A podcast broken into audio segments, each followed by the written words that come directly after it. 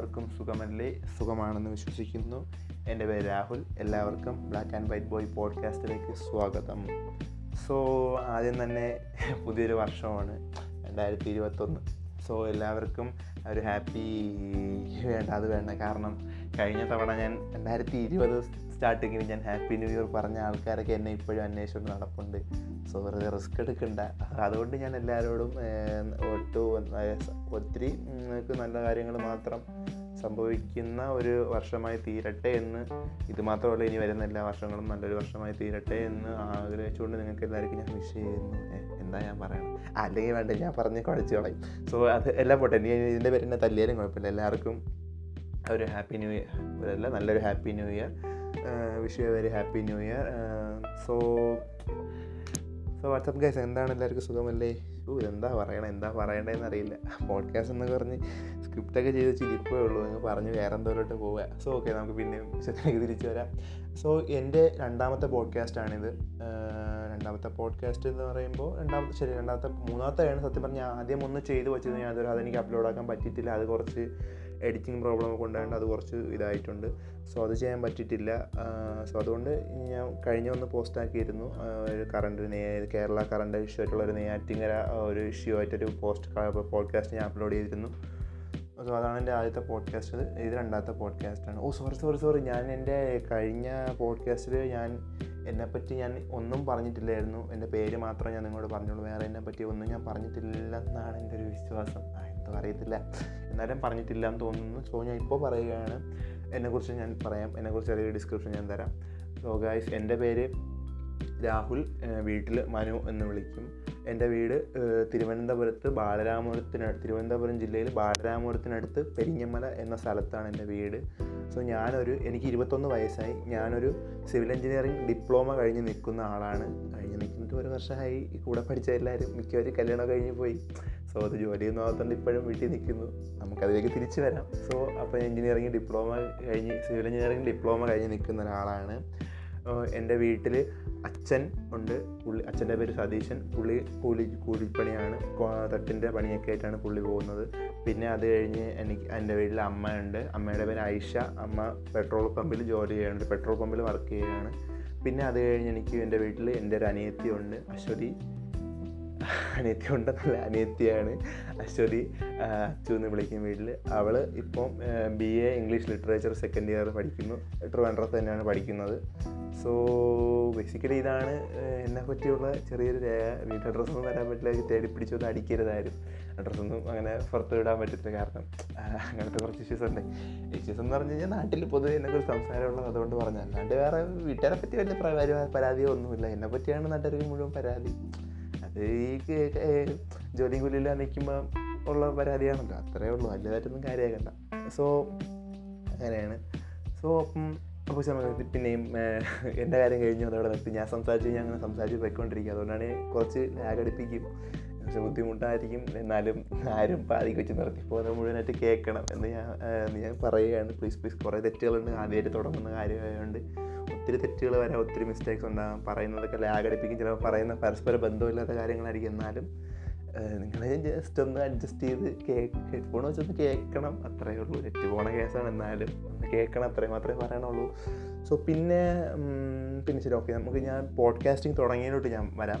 സംഭവം ഞാൻ podcasting start ചെയ്തതെന്ന് പറഞ്ഞു കഴിഞ്ഞാൽ എന്റെ ഒരു ഫ്രണ്ടുണ്ട് എന്റെ ഫ്രണ്ടുണ്ട് ഒരു പോഡ്കാസ്റ്ററാണ് പോഡ്കാസ്റ്റർ മാത്രമല്ല ഒരു ആങ്കറോടെയാണ് പുള്ളിക്കാരത്തി. നിങ്ങൾക്ക് പോഡ്കാസ്റ്റ് ലിസൺ ചെയ്യുന്ന മിക്കവർക്കും പോഡ്കാസ്റ്റിംഗ് കമ്മ്യൂണിറ്റിയുള്ള ഒരു മിക്കവർക്കും അറിയാമായിരിക്കും മേഘ വീർ മേക്സ് പുള്ളിക്കാരത്തി ലൈഫ് ലൈൻ ബൈ മേഘ എന്റെ അതിന്റെ പോഡ്കാസ്റ്ററായ എന്റെ എല്ലാം എല്ലാമായ മേഘ വിജയ് പുള്ളിക്കാരത്തെയാണ് എന്നെ പോഡ്കാസ്റ്റിംഗ് എന്ന ഈ ഒരു പ്ലാറ്റ്ഫോമിലേക്ക് എനിക്ക് പോഡ്കാസ്റ്റിംഗ് എന്നൊരു പ്ലാറ്റ്ഫോം എനിക്കാണ് പുള്ളിക്കാരത്തിനെ ഇൻട്രൊഡ്യൂസ് ചെയ്ത് തരുന്നത് അപ്പം ഞാൻ പുള്ളിക്കാരത്തിൽ ഭയങ്കര ഒരു ഭയങ്കര ഒരു ഫാനാണ് പുള്ളിക്കാരത്തിൽ പുള്ളിക്കാരത്തിൽ ഒരു പേഴ്സൺ എന്ന ഒരു ഒരു വ്യക്തി പുള്ളിക്കാർ മേഘ എന്നൊരു വ്യക്തിയുടെ ഭയങ്കര ഒരു ഫാനാണ് ഞാൻ. കാരണം പുള്ളിക്കാരത്തിൽ ഭയങ്കര പോസിറ്റീവ് വൈബ്സ് ഒക്കെയാണ് തരുന്നത്. സോ മേഘ ആണ് എനിക്ക് പോഡ്കാസ്റ്റിംഗ് എന്നൊരു പ്ലാറ്റ്ഫോം എനിക്ക് ഇൻട്രൊഡ്യൂസ് ചെയ്ത് തന്നത്. സോ അതിന് മേഘയ്ക്ക് ഒരു വലിയ താങ്ക്സ് മേഘയെക്കുറിച്ച് പറയുകയാണെങ്കിൽ മേഘ ഭയങ്കര ഭയങ്കര ഫ്യൂച്ചർ നല്ലൊരു ഫ്യൂച്ചറുള്ള നല്ലൊരു നല്ല ഫ്യൂച്ചറുള്ള ഭയങ്കര കാലിബർ ആയിട്ടുള്ള ഒരു കുട്ടിയാണ്. ഭയങ്കര ക്രിയേറ്റീവ് മൈൻഡുള്ള ഒരു കുട്ടിയാണ്. ലൈക്ക് ഫ്യൂച്ചറിനെ കുറിച്ചൊരു വ്യൂ തോട്ട് പോയിന്റ്സ് ഒരു ഒരു എയിം ഒക്കെ ആയിട്ട് കണ്ടുകൊണ്ട് ഞാൻ കണ്ടിട്ടുള്ളതിൽ വെച്ച് നല്ല ചുരുക്കം ചില പെൺകുട്ടികൾ വെച്ച് യുണീക്കായിട്ടുള്ള വ്യക്തിയാണ് മേഘ എന്ന് പറയുന്നത്. സോ മേഘയാണ് എനിക്ക് പോഡ്കാസ്റ്റിംഗ് പ്ലാറ്റ്ഫോം ഇൻട്രൊഡ്യൂസ് ചെയ്തത്. സംഭവം എന്ന് വെച്ച് കഴിഞ്ഞാൽ ഒരു ദിവസം ഞാനിങ്ങനെ എന്ത് ചെയ്യണം പുതിയ എന്തെങ്കിലും ചെയ്യണം ഇപ്പം ഞാൻ പുള്ളിക്കാരത്തിന്റെ പോഡ്കാസ്റ്റ് ഞാൻ സ്ഥിരമായിട്ട് കേൾക്കുന്ന ആളാണ്. ഞാൻ കൊടുത്തൊരു സ്റ്റോറി പുള്ളിക്കാരത്തി പുള്ളിക്കാരത്തിന്റെ പ്രൊഫൈലിൽ ലൈഫ് ലൈൻ ബൈ മേഘ എന്ന് എന്റെ ഗായത്രി എന്നുള്ള എന്റെ സ്റ്റോറി പുള്ളിക്കാരത്തി പോഡ്കാസ്റ്റ് ചെയ്തിട്ടുണ്ടായിരുന്നു. സോ അതിന് മേഘയ്ക്ക് ഒരു ബിഗ് താങ്ക്സ് അപ്പം അങ്ങനെ ചെയ്തിട്ടപ്പോൾ ഞാൻ ഇത് കേട്ടിട്ട് ഞാൻ ഞാൻ മേഘയോട് ചോദിച്ചു എടാ ഇതെങ്ങനെയാണ് പോഡ്കാസ്റ്റ് അപ്പോൾ ചേട്ടായി നല്ല പരിപാടിയാണ്. ഇത് ഭയങ്കരമായിട്ട് നമുക്ക് ഇപ്പോൾ പുതിയതായിട്ട് എന്തെങ്കിലുമൊക്കെ എക്സ്പീരിയൻസ് ചെയ്യാൻ പറ്റുന്ന ഒരു കാര്യമാണ്. കാരണം നമുക്ക് ഒത്തിരി പേരെ പരിചയപ്പെടാം ഒത്തിരി ഇങ്ങനെ ഒരു പോഡ്കാസ്റ്റിംഗ് കമ്മ്യൂണിറ്റി ഉണ്ട് അതിലേക്ക് ആഡ് ആവാം.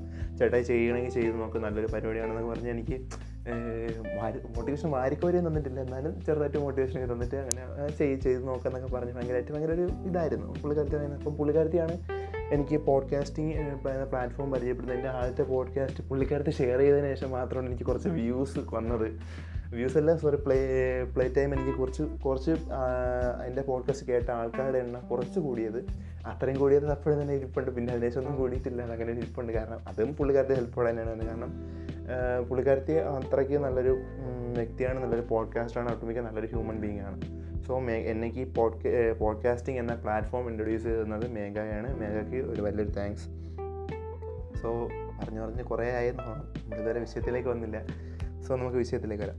സോ ഇന്ന് ഞാൻ സംസാരിക്കാൻ പോകുന്നതെന്ന് വെച്ച് കഴിഞ്ഞാൽ ഞാൻ ഒരു ദിവസം വൈകിട്ട് എന്റെ അമ്മയുമായിട്ട് ഒരു ദിവസം എന്ന് പറഞ്ഞാൽ അടുത്തായിട്ടുള്ളൂ. കുറച്ച് വൈകുന്നേരം അമ്മയായിട്ട് നമുക്കൊരു ദിവസം ലീവുള്ള ദിവസമായിരുന്നു. വൈകിട്ട് അമ്മയായിട്ട് ചായ കുടിച്ച് കളി കളിക്കാനൊക്കെ പോയിട്ട് വന്ന് ചായ കുടിച്ചുകൊണ്ട് വീട്ടിലിരുന്നു. അപ്പം അമ്മയോട് ഞാൻ ചുമ്മാ തമാശയ്ക്ക് അപ്പുറത്തെ വീട്ടിലൊരു ചെക്കന്റെ കല്യാണം പുള്ളി വിളിച്ചിറങ്ങിക്കൊണ്ട് വന്നതാണ്. അപ്പം ഞാൻ തമാശയ്ക്ക് അമ്മയോട് ചോദിച്ചു അമ്മ എനിക്ക് കല്യാണം കഴിച്ച് തന്നൂടെ എന്ന് ചോദിച്ചു. അപ്പം സാധാരണ ഒട്ടുമിക്ക നാട്ടിൻപുറത്ത് അമ്മമാർ ചെയ്യുന്ന പോലെ രണ്ട് തെറിവിളി കിട്ടി അത് സ്വാഭാവികമാണ്. എന്നാലും അമ്മ എന്നോട് ചോദിച്ചൊരു ചോദ്യം എന്ന് പറഞ്ഞു. ജോലിയും കൂലിയില്ലാത്ത നിനക്ക് ആരടാ പെണ്ണ് പറഞ്ഞതെന്നാണ് ചോദിച്ചത്. സംഭവം ന്യായമായിട്ടുള്ളൊരു ചോദ്യമാണ് ചോദിച്ചതെങ്കിലും എന്റെ മനസ്സിലപ്പോൾ തോന്നിയ കാര്യമാണ്. അതെന്താ? ചെറുക്കന് ജോലി ഇല്ലെങ്കിൽ കല്യാണം കഴിക്കാൻ പാടില്ല. സോ അതാണ് നമ്മുടെ ടോപ്പിക് ചെറുക്കന് ജോലി ഇല്ലെങ്കിൽ കല്യാണം കഴിക്കാൻ പാടില്ലേ എന്നാണ് നമ്മുടെ ഇന്നത്തെ ടോപ്പിക് അപ്പോൾ അപ്പം എനിക്ക് തോന്നിയ സംശയമാണ്. ഞാൻ പിന്നെ അതിനെക്കുറിച്ച് ഇങ്ങനെ കുറച്ച് പേരുടെ അടുത്ത് ചോദിച്ചു. ഇടാതെ ഇങ്ങനെ സംഭവം? ഞാൻ അങ്ങനെ ചോദിക്കുമ്പോൾ നിനക്കെന്താ വട്ട ആവശ്യമെടുത്ത കാര്യങ്ങളൊക്കെ ഇന്ന് ചോദിക്കണത് സംഭവം എല്ലാവരുടെയും എല്ലാവരും ഞാൻ ചോദിച്ചോ തൊണ്ണൂറ് ശതമാനം ആൾക്കാരും പറയുന്നത് പറഞ്ഞു കഴിഞ്ഞാൽ എടാ ജോലി ഉണ്ടെങ്കിൽ കല്യാണം നടക്കത്തുള്ളൂ. അറേഞ്ച് മാരേജിന്റെ കാര്യം ലവ് മാരേജ് ഇപ്പോൾ നമുക്കത് വിടുക ലവ് മാരേജ് നമ്മൾ സംസാരിക്കുന്നില്ല. സോ ഞാൻ അറേഞ്ച് മാരേജ് അറേഞ്ച് മാരേജ് കാര്യമാണ് പറഞ്ഞത്. ജോലി ഉണ്ടെങ്കിൽ നമുക്ക് കല്യാണം നടക്കുള്ളൂ. അതെന്താ സംഭവം? ചെക്കന് ജോലി ഉണ്ടെങ്കിൽ കല്യാണം നടക്കും അല്ലെങ്കിൽ എന്ത് കല്യാണം നടക്കാത്ത ഞാൻ ആലോചിച്ചു. ഓക്കെ സംഭവം നമുക്കിപ്പം കുറച്ച് കാര്യങ്ങൾ സംസാരിക്കാം. ഇപ്പം ഒരു പെൺകുട്ടിയുടെ വീട്ടിൽ പെൺകുട്ടിക്ക് ഒരു വിവാഹപ്രായം. വിവാഹപ്രായം എന്ന് പറഞ്ഞാൽ പെൺകുട്ടിയൊക്കെ നാട്ടിൻപുറത്തിലേക്ക് പൊതുവേ കണ്ടുവരുന്ന വിവാഹപ്രായം എന്ന് പറഞ്ഞാൽ ഇരുപത്തൊന്ന് വയസ്സിന് ശേഷം ഓട്ടോമാറ്റിക്കായിട്ട് അവളുടെ വീട്ടിൽ പ്രഷർ വരും. പെൺകുട്ടി സംഭവം അവളുടെ അച്ഛനും അമ്മയ്ക്കും ഇല്ലെങ്കിൽ പോലും ബന്ധുക്കൾക്കോ നാട്ടുകാർക്കോ ആയിരിക്കും ദണ്ണം കുട്ടി കെട്ടി പോകാത്തുണ്ട് സോ അങ്ങനെ ഒരു ടൈം ആകുമ്പോൾ പ്രഷർ വരുമ്പോൾ ഓട്ടോമാറ്റിക്കായിട്ട് അച്ഛനും അമ്മയും അന്വേഷിച്ച് പോകും. സോ അവർ അവരുടെ ഒരു ബന്ധുവിന്റെ അടുത്ത് ചോദിക്കുന്ന ഒരു ചോദ്യമാണ് മോക്കൊരു പയ്യനെ വേണം. നല്ല ജോലിയുള്ള ചെക്കനെ മതി. അപ്പം ഓട്ടോമാറ്റിക്കായിട്ട് ബന്ധു ചോദിക്കും "ആ, കൊച്ചെന്ത് ചെയ്യുന്നു പെൺകുട്ടി ഇപ്പോൾ എന്ത് ചെയ്യണമെന്ന് നോക്കി അപ്പം ആ അച്ഛൻ പറഞ്ഞു അവൾ ഡിഗ്രി കഴിഞ്ഞ് നിൽക്കുവാണ് അപ്പോൾ പറഞ്ഞു ജോലി ഒന്നും ആയില്ലല്ലോ ആയില്ലെന്ന് പറഞ്ഞു. അപ്പം ഈ ബന്ധു പറയാണ് അതിനിവിടെ എന്ത് പ്രസക്തി? ചെക്കന് ജോലി ഉണ്ടാകാൻ നോക്കിയാൽ പോരെ. ഏ? സംഭവം അതെന്ത് ചോദ്യമാണ്? പെൺകുട്ടിക്ക് ജോലി വേണ്ട ചെക്കന് മാത്രമേ ജോലി മതി എന്നൊരു ചിന്താഗതി അല്ലാതെ അങ്ങനെയാണോ? കാര്യം എനിക്ക് അറിയാൻ പറ്റില്ല അപ്പോൾ എനിക്ക് സംശയമാണ്. എനിക്ക് എന്റെ സംശയങ്ങളാണ് ഞാനിവിടെ സംസാരിക്കുന്നത്. എനിക്ക് സംശയമാണ് കേട്ടോ. അതെന്താ പെൺകുട്ടിക്ക് ജോലി വേണ്ട ആൺകുട്ടിക്ക് മാത്രം ജോലി മതി അങ്ങനെ എന്തെങ്കിലും ഒരു നിയമമോ അല്ലാണ്ട് എന്തെങ്കിലും അത് അങ്ങനെ എന്തെങ്കിലും ഉണ്ടോ? അത് അങ്ങനെ ഒരു കാര്യമില്ല. കാരണം അത് അത് എന്താണ് സംഭവം എന്ന് വിചാരിച്ച് വെച്ച് കഴിഞ്ഞാൽ അത് കുറേ കാലങ്ങളായിട്ട് ഒരു ഒരു കമ്മ്യൂണിറ്റിയുടെ മേലെ അടിച്ചേൽപ്പിച്ചൊരു കാര്യമാണ്. പെൺകുട്ടിക്ക് ജോലി വേണ്ട പെൺകുട്ടി കുറച്ച് പഠിച്ചാൽ മതി അവർക്ക് ആവശ്യമുള്ള കാര്യങ്ങൾ അവൾ പഠിച്ചു കഴിഞ്ഞു. അത് കഴിഞ്ഞ് ജോലിയുള്ളൊരു ചെക്കന്റെ കൂടെ കെട്ടിച്ചു വിടുക. അതാണ് നടക്കണ കേസ് സോ പഠിത്തം ജോ പഠിത്തം കഴിഞ്ഞ ഉടനെ പഠിത്തം കഴിഞ്ഞ ഉടനെ ജോലിയായില്ലേ? ഇങ്ങനെ ഒരു ചോദ്യം ഏറ്റവും കൂടുതൽ കേൾക്കേണ്ടി വരുന്നത് ആൺകുട്ടികൾക്കാണ്. ഏ? കല്യാണം കഴിക്കാനുള്ള ആൺകുട്ടികൾ അല്ലെങ്കിൽ പുരുഷന്റെ ഏറ്റവും വലിയ യോഗ്യതകളൊന്നായി കണക്കാക്കപ്പെടുന്നതും ജോലിയാണ്.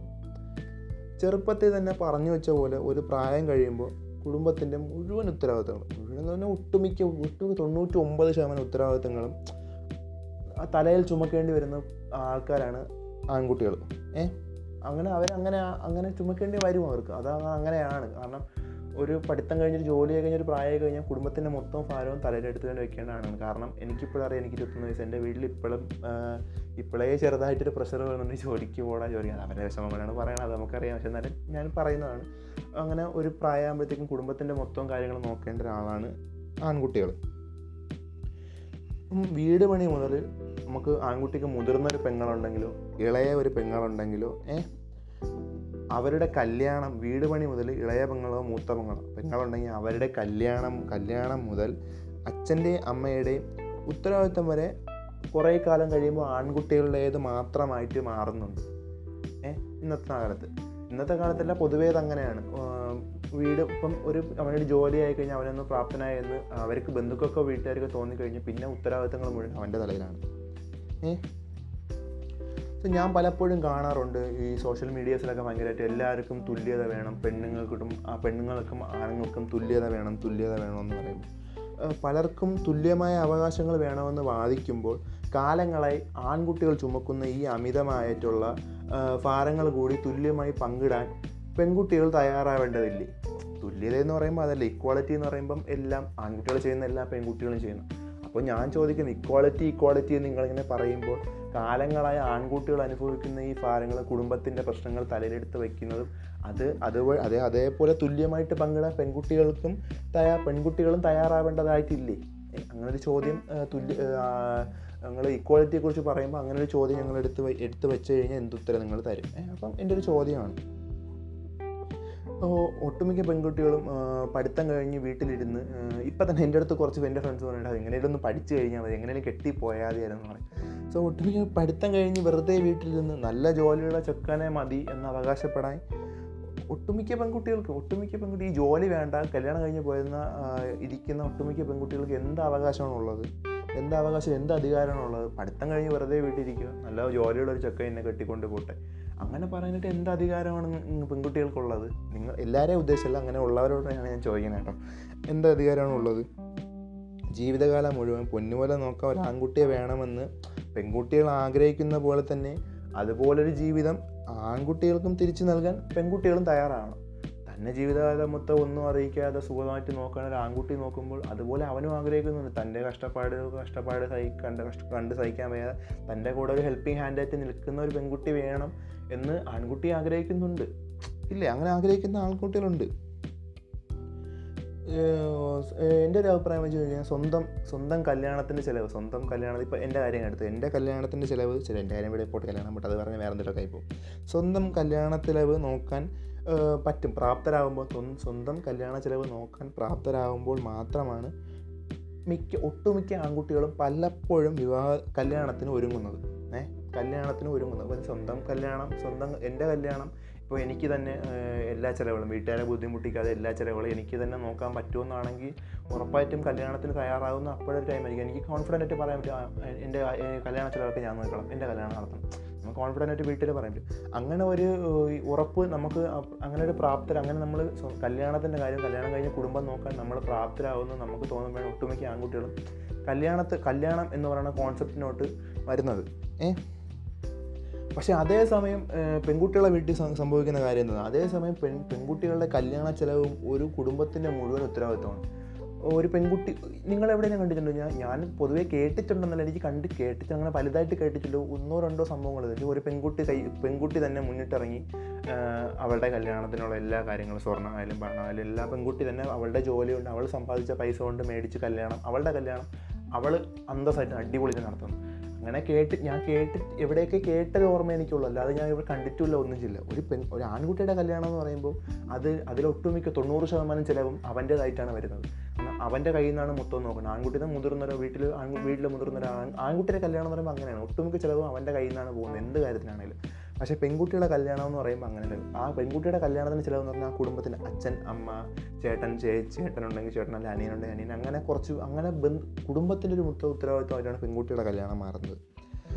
അപ്പം സ്വർണത്തിന്റെ സ്വർണത്തിന്റെയോ പണ പണത്തൂക്കത്തിന്റെയോ അങ്ങനെ ഒന്നുമില്ലാതെ സ്വർണത്തിന്റെ സ്വർണ സ്വർണമിട്ട് മഹത്വം കാണിക്കാനോ പണ പണം ഉണ്ടെന്ന് പറഞ്ഞ് കാണിക്കാനോ അങ്ങനെ ഒന്നുമില്ലാതെ നിങ്ങൾക്ക് പെൺകുട്ടികൾക്ക് ഇഷ്ടമുള്ള ഒരു കല്യാണം സ്വന്തം ചിലവിൽ നടത്താൻ എന്ന് പെൺകുട്ടികൾക്ക് സാധിക്കുന്നു. അന്നാണ് മിക്കവരും ആവശ്യപ്പെടുന്ന പോലെ ഈ തുല്യത ഈ സമത്വം ഈ ഈക്വാളിറ്റിയൊക്കെ അത് പൂർണമായിട്ട് ആകുന്നത് നിങ്ങൾക്ക് മറ്റുള്ളവരെ ആശ്രയിക്കാതെ സ്വർണ സ്വർണ നിങ്ങളെ വീട്ടുകാർ തരുന്ന സ്വർണമായിട്ട് കാണിക്കാതെ ഇല്ല അവരുടെ പൈസ വരെ കാണിക്കാതെ നിങ്ങളുടെ വിവാഹം നിങ്ങളുടെ സ്വന്തം ചിലവിൽ നിങ്ങൾക്ക് നിങ്ങൾ ആഗ്രഹിക്കുന്ന രീതിയിൽ എന്ന് നടത്താൻ പെൺകുട്ടികൾക്കാകുന്നു. അന്നേ നിങ്ങൾ ഈ പറയുന്നത് പോലെ ഇക്വാളിറ്റി നിങ്ങൾ എല്ലാവരെയും കുറ്റപ്പെടുത്തിയല്ല പറയുന്നത്? ഇക്വാളിറ്റിയെക്കുറിച്ച് സംസാരിക്കുന്നവർ പിന്നെ ഇക്വാളിറ്റി ഇക്വാളിറ്റി വേണം. പക്ഷേ ഈ ആവശ്യമില്ല ഇക്വാളിറ്റിയെക്കുറിച്ച് സംസാരിക്കുന്നവരോടും ഏഹ്, ഉള്ളവരോടൊക്കെ എനിക്ക് പറയാനുള്ളത്. ഏ പിന്നെ ഒരു ദിവസം മറ്റൊരു വീട്ടിലേക്ക് ഇറങ്ങി പോകുന്നു എന്നതുകൊണ്ട് അച്ഛനും അമ്മയും ഒരു ദിവസം പെൺകുട്ടികളുടെ കാര്യം ഒരു ദിവസം കല്യാണം കഴിഞ്ഞ മറ്റൊരു ഭർത്താവിന്റെ വീട്ടിലേക്കാണ് പൊതുവേ താമസിക്കാറുള്ളത്. അപ്പോൾ അങ്ങനെ നിങ്ങൾ പോകുന്ന ടൈമിൽ നിങ്ങളെ അച്ഛനും അമ്മയും അതുവരെ നിങ്ങൾ വളർന്ന വീടും നിങ്ങളെ ഉത്തരവാദിത്തങ്ങളാവാണ്ടിരിക്കുന്നില്ല അത് അത് നിങ്ങളും നിങ്ങളുടെ മരണം വരെ നിങ്ങളുടെ അച്ഛനും അമ്മയും നിങ്ങളുടെ വീടും നിങ്ങൾ വളർന്ന വീടും എന്നും പെൺകുട്ടികളുടെയും കൂടി ഉത്തരവാദിത്തമായിട്ടുള്ള കാര്യമാണ്.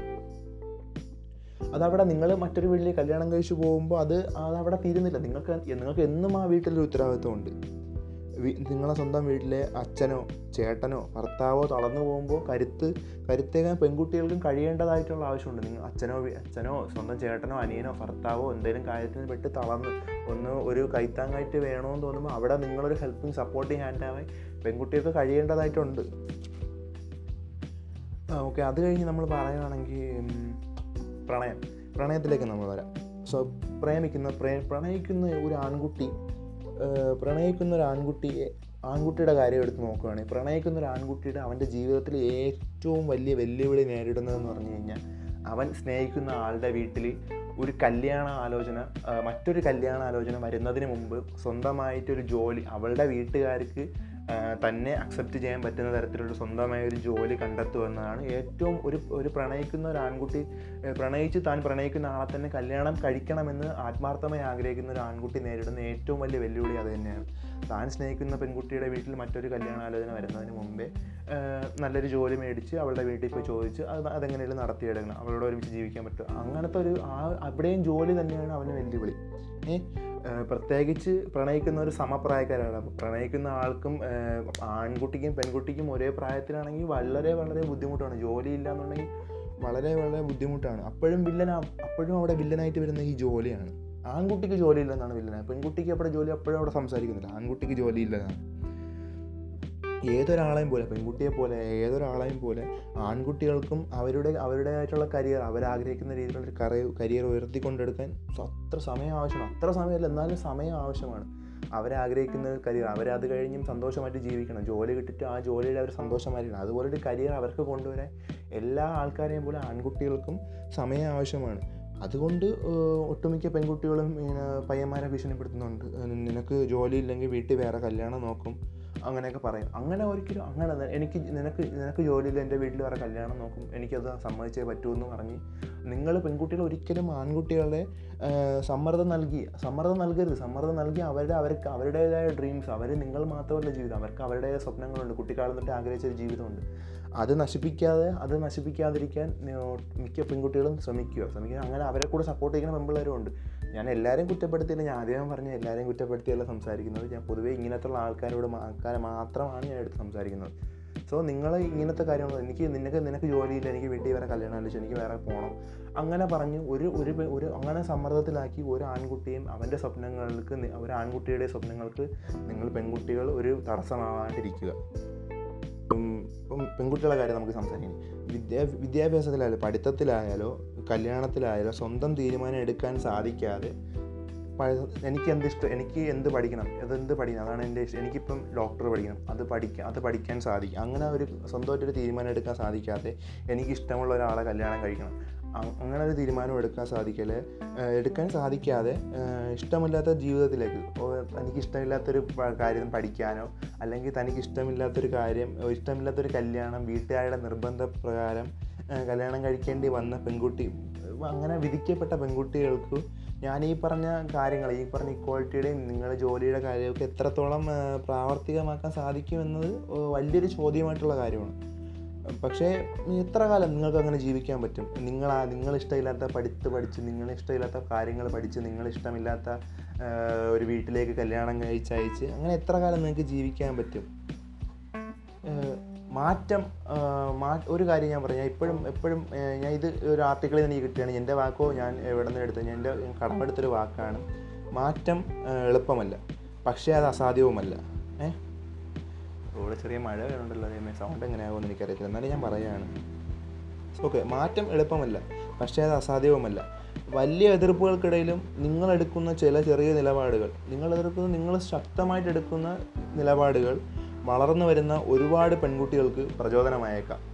നിങ്ങളൊരു തീരുമാനം എടുക്കണം. നിങ്ങൾക്ക് നിങ്ങൾക്ക് നിങ്ങളാണ് ജീവിക്കുന്നത്. നിങ്ങളാണ് പഠിക്കുന്നത്. നിങ്ങളാണ് കല്യാണം കഴിഞ്ഞ് മറ്റൊരു വീട്ടിൽ പോകുന്നത്. നിങ്ങളാണ് ജീവിക്കുന്നത്. മറ്റൊരു മറ്റൊരു ഒരു ഒരു വാർത്താക്കോളം ആവാണ്ടിരിക്കാൻ വേണ്ടി നിങ്ങളെടുക്കുന്ന തീരുമാനമാണ് അത് ഇന്നത്തെ സമൂഹത്തിൽ മാറി വരികയാണ്. സ്വന്തം പെൺകുട്ടികൾക്ക് ഒരു തീരുമാനം കിട്ടിക്കൊണ്ട് വരികയാണ്. വളരെ സന്തോഷമായിട്ടുള്ള കാര്യമാണ്. പെൺകുട്ടികൾക്ക് ഒരു തീരുമാനം എടുക്കാൻ പറ്റുന്നുണ്ടല്ലോ എന്നത് വളരെ സന്തോഷകരമായ ഒരു കാര്യമാണ്. അങ്ങനെ ഒരു സമൂഹം അങ്ങനെ ഒരു കാഴ്ചപ്പാടിലേക്ക് നമ്മുടെ സമൂഹം മാറിക്കൊണ്ടിരിക്കുന്നു. പൂർണമായും മാറിയിട്ടില്ല മാറിക്കൊണ്ടിരിക്കുന്നു എന്നറിയുമ്പോൾ വളരെയധികം സന്തോഷമുള്ള കാര്യമാണ്. സോ നിങ്ങൾ വലിയ എതിർപ്പുകൾ എതിർപ്പുകൾക്കിടയിലും വലിയ എതിർപ്പുകൾ ഉണ്ടാകുന്ന വീട്ടിലുണ്ട്. അതിനിടയിൽ നിങ്ങൾ എടുക്കുന്ന ചില ബോൾഡായിട്ടുള്ള തീരുമാനങ്ങൾ ശക്തമായിട്ടുള്ള തീരുമാനങ്ങൾ വളർന്നു വരുന്ന ഒരുപാട് പെൺകുട്ടികൾക്ക് അത്ര ഒരു എങ്കിൽ പ്രചോദനമായിരിക്കും. അത്ര വലിയൊരു കാര്യമായിരിക്കും നിങ്ങൾ വളർന്നു വരുന്ന പെൺകുട്ടികൾക്ക് വേണ്ടി ചെയ്യുന്ന അത്ര ഒരു വലിയ കാര്യമായിരിക്കും.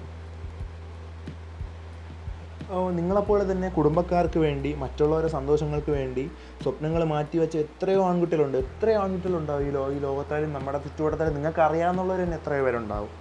എത്രയോ ആൺകുട്ടികളുണ്ടല്ലേ? ഇടയ്ക്കൊക്കെ അവർക്ക് വേണ്ടിയും പെൺകുട്ടികൾ നിലകൊള്ളേണ്ടതില്ലേ? ആൺകുട്ടികൾ മാത്രമാണോ പെൺകുട്ടികൾക്ക് വേണ്ടി നിലകൊള്ളേണ്ടത്? പെൺകുട്ടികളും ആൺകുട്ടികൾക്ക് വേണ്ടി നിലനിൽക്കേണ്ടതില്ലേ? ഏഹ് പ്രേമിക്കാനും ഇപ്പം നിങ്ങൾക്ക് നിങ്ങൾക്ക് ഒരാളെ ഇഷ്ടമാണ് പെൺകുട്ടിക്ക് ഒരു പയ്യനെ ഇഷ്ടമാണ് അവന് ജോലിയില്ല പക്ഷെ നിങ്ങൾക്ക് ജോലിയുണ്ട്.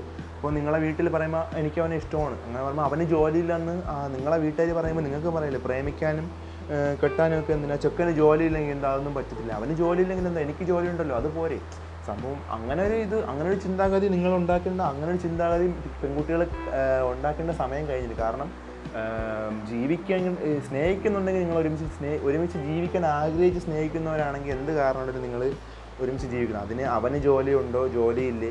പിന്നെ ഈ പെൺകുട്ടിക്ക് ജോലിയുണ്ടോ? ജോലിയില്ലേ? എന്നൊരു വിഷയമല്ല അത്.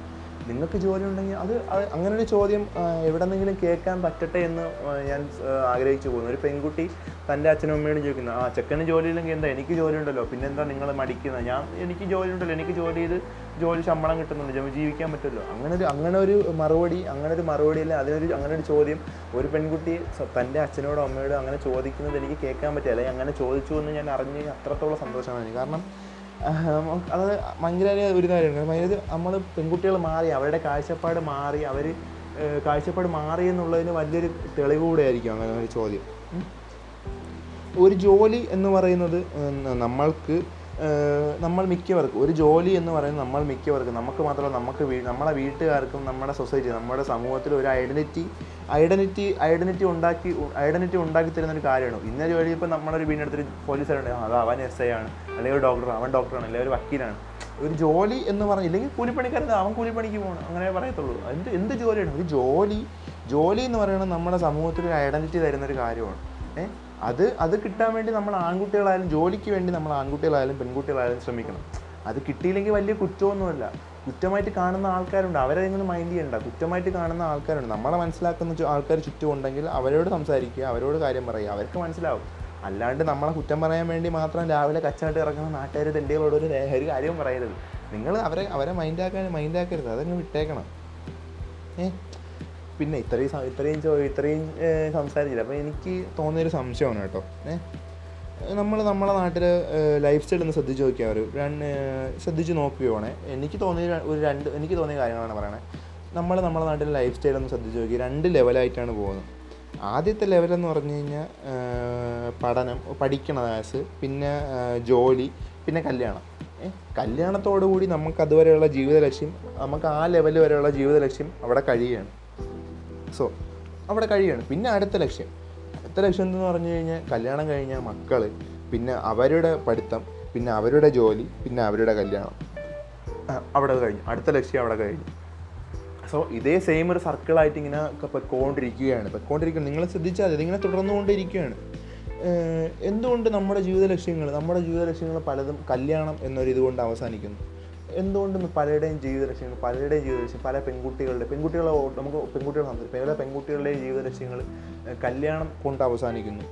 എന്തുകൊണ്ടാണ് അവസാനം? എനിക്ക് മനസ്സിലാവില്ല. അല്ലെങ്കിൽ ഒട്ടുമിക്ക ആൾക്കാരുടെയും ലൈഫ് ഒട്ടുമിക്ക ആൾക്കാരുടെയും ലൈഫ് സർക്കിൾ എന്ന് പറഞ്ഞാൽ കല്യാണം അവിടെ കൊണ്ട് നിർത്തി അവിടെ കൊണ്ട് അവസാനിക്കുന്ന എന്തുകൊണ്ടാണ്? കല്യാണം എന്ന സമയത്ത് അവിടെ കൊണ്ട് അവർ അവർ ജീവിച്ച് പോകുന്നു അവർ പഠിച്ചുകൊണ്ടിരുന്ന പഠിത്തമല്ല അവർ ചെയ്യേണ്ടുന്ന ജോലിയായാലും അവരുടെ ലൈഫിൽ ഇമ്പോർട്ടന്റ് കൊടുത്തൊരു കാര്യം കല്യാണം എന്നൊരു സമയം കൊണ്ട് മിക്ക ആൾക്കാർക്ക് നിർത്തേണ്ടി വരുന്നത്. അതെന്തുകൊണ്ടാണ്? ഏ? എനിക്കറിയില്ല. അത് എന്തുകൊണ്ടാണ്? എനിക്ക് എന്റെ സംശയങ്ങളാണ് ഇതൊക്കെ കേട്ടോ. ഏ? അതുമല്ല അത് അവിടെ കൊണ്ട് നിർത്തുന്നു അത് അതല്ലാണ്ട് കല്യാണം കഴിഞ്ഞ് അതിനപ്പുറത്തേക്ക് അവർക്കൊരു ലക്ഷ്യമില്ലാണ്ട് എന്നാണ് അത് കഴിഞ്ഞ് അവർക്ക് പിന്നെയും അത് ചെയ്ത കാര്യങ്ങൾ ചെയ്തുകൊണ്ടിരിക്കണമെന്ന് അവർക്ക് ചെയ്യാൻ പറ്റാത്ത എന്താണ്? അവർക്ക് തോന്നാത്തത് എന്തുകൊണ്ടാണ്? ഏ?